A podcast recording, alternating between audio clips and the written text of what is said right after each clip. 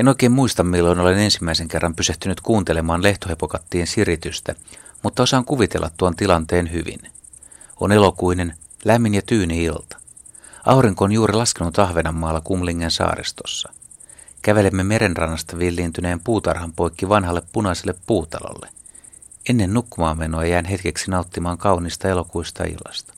Ja sitten huomioin, että yöllinen pihapiiri onkin äänekäs. Lehtohepokattien siritys on valtaisa. Se täyttää koko äänimaiseman. Tuo hurjasti sirittävä laji, lehtohepokatti, on vihreä, suurikokoinen ja pitkäsiipinen. Muita isoja lajeja ovat niittyhepokatti ja idänhepokatti.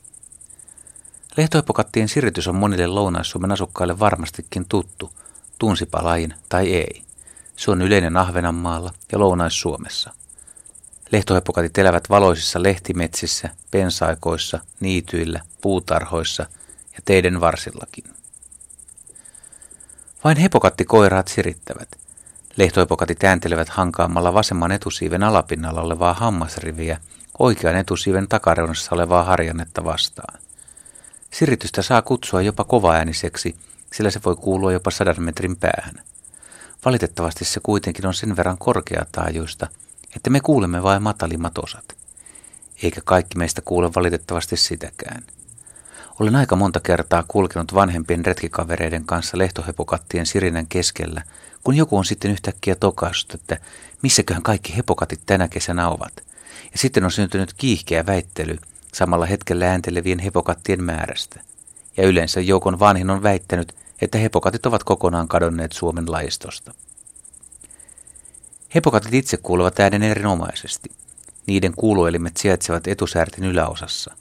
Kuuluelimen kummallakin puolella on rumpukalvo, jota peittävät kannet. Vaikka kuuluelimistä näkyy vain kapeat raot etusäärten sivulla, niiden sijainti takaa naaralle hyvät edellytykset suunnistaa soittelevien koiraiden luokse.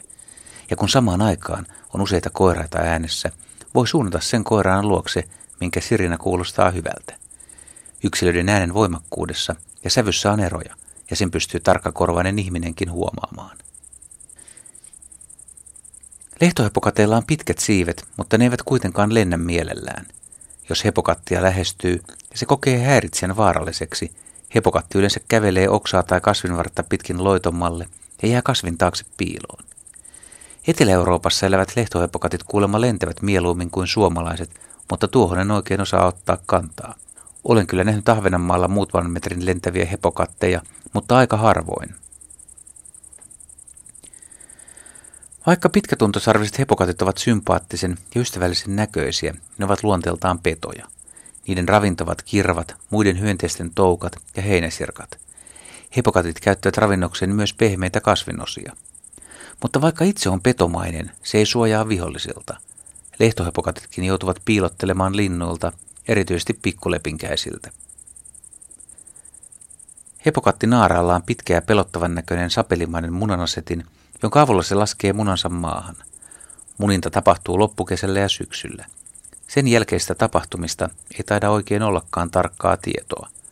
Yleensä isojen hepokattien munat talvehtivat ensin useamman vuoden ennen kuin toukat kuoriutuvat. Toukat käyvät läpi vielä useita nahanluonteja ennen kuin aikuinen hepokatti pääsee sirittelemään.